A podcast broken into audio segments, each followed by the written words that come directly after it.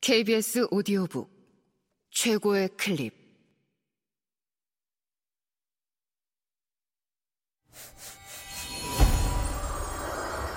KBS 오디오북.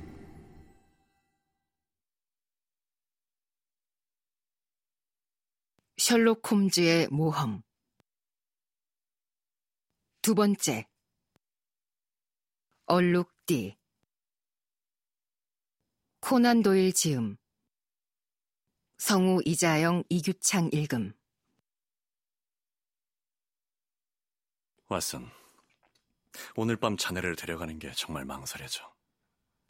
짙어가는 어둠 속에 앉아 홈즈가 말했다. 이건 분명 위험하거든. 아, 내가 도움이 되긴 하겠어? 자네가 있으면 큰 도움이 될 거야.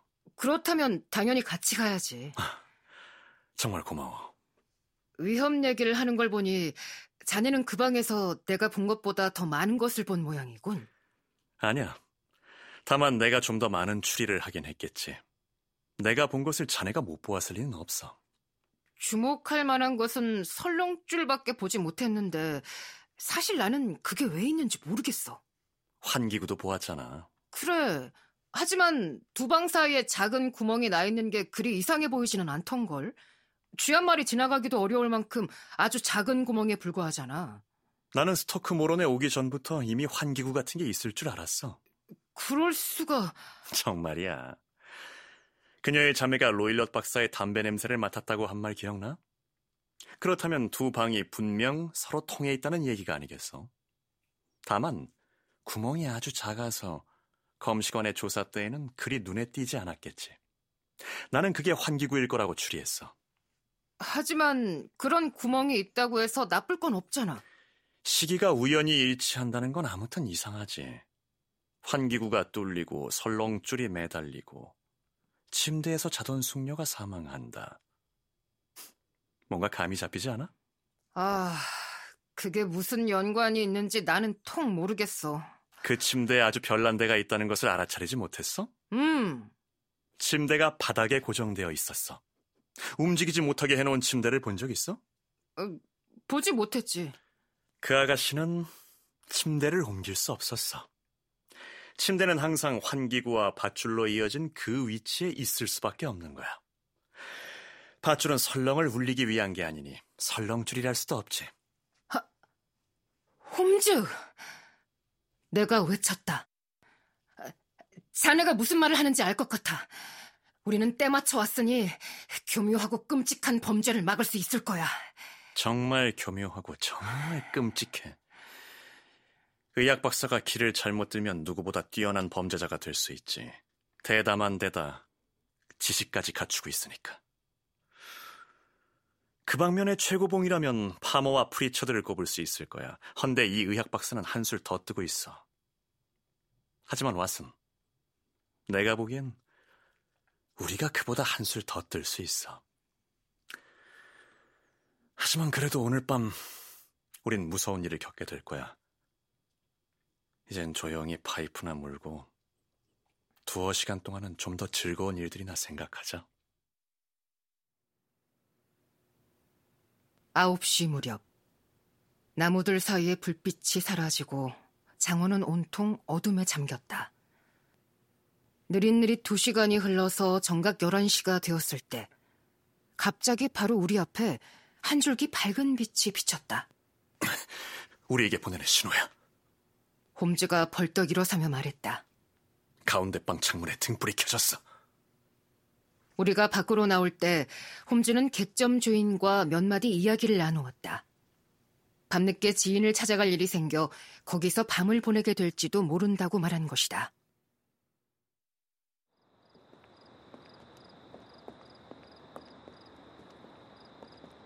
잠시 후 우리는 어두운 길거리로 나섰다.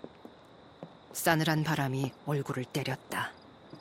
어둠을 가르고 앞에서 빛나는 한 줄기 노란 불빛이 엄중한 임무를 띤 우리의 길을 이끌었다. 장원으로 들어가는 것은 어렵지 않았다. 수리되지 않은 낡은 담벼락이 입을 떡 벌리고 있었기 때문이다. 나무들 사이를 지나고 잔디밭을 지나 막 창문으로 들어가려고 할 때였다. 월계수 관목 덤불 속에서 잔디밭으로 뭔가 오싹한 기형의 아이 같은 것이 불쑥 튀어나오더니 사지를 버르적거리며 재빨리 잔디밭을 가로질러 어둠 속으로 사라졌다. 아, 저거 봤어?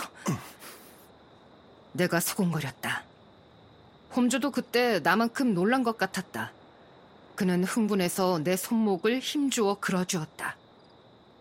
그러다 나지막이 웃음을 터뜨리고는 내 귀에 대고 말했다.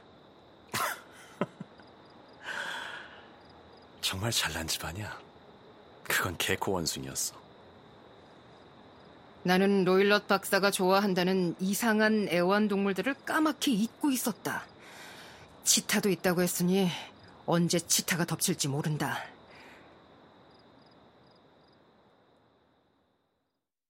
홈즈가 하는 대로 신발을 벗고 침실로 들어선 후에야 나는 비로소 마음이 좀 놓였다. 내 친구는 살그머니 덧문을 닫고 등불을 화장대 위에 얹어둔 후 실내를 둘러보았다. 모든 것이 낮의 본대로였다. 그는 내게 조용히 다가와서 손나팔을 만들어 입에 대고 내 귀에만 들리게끔 아주 나직이 속삭였다. 작은 소리라도 났다가는 이를 그르치게 될 거야.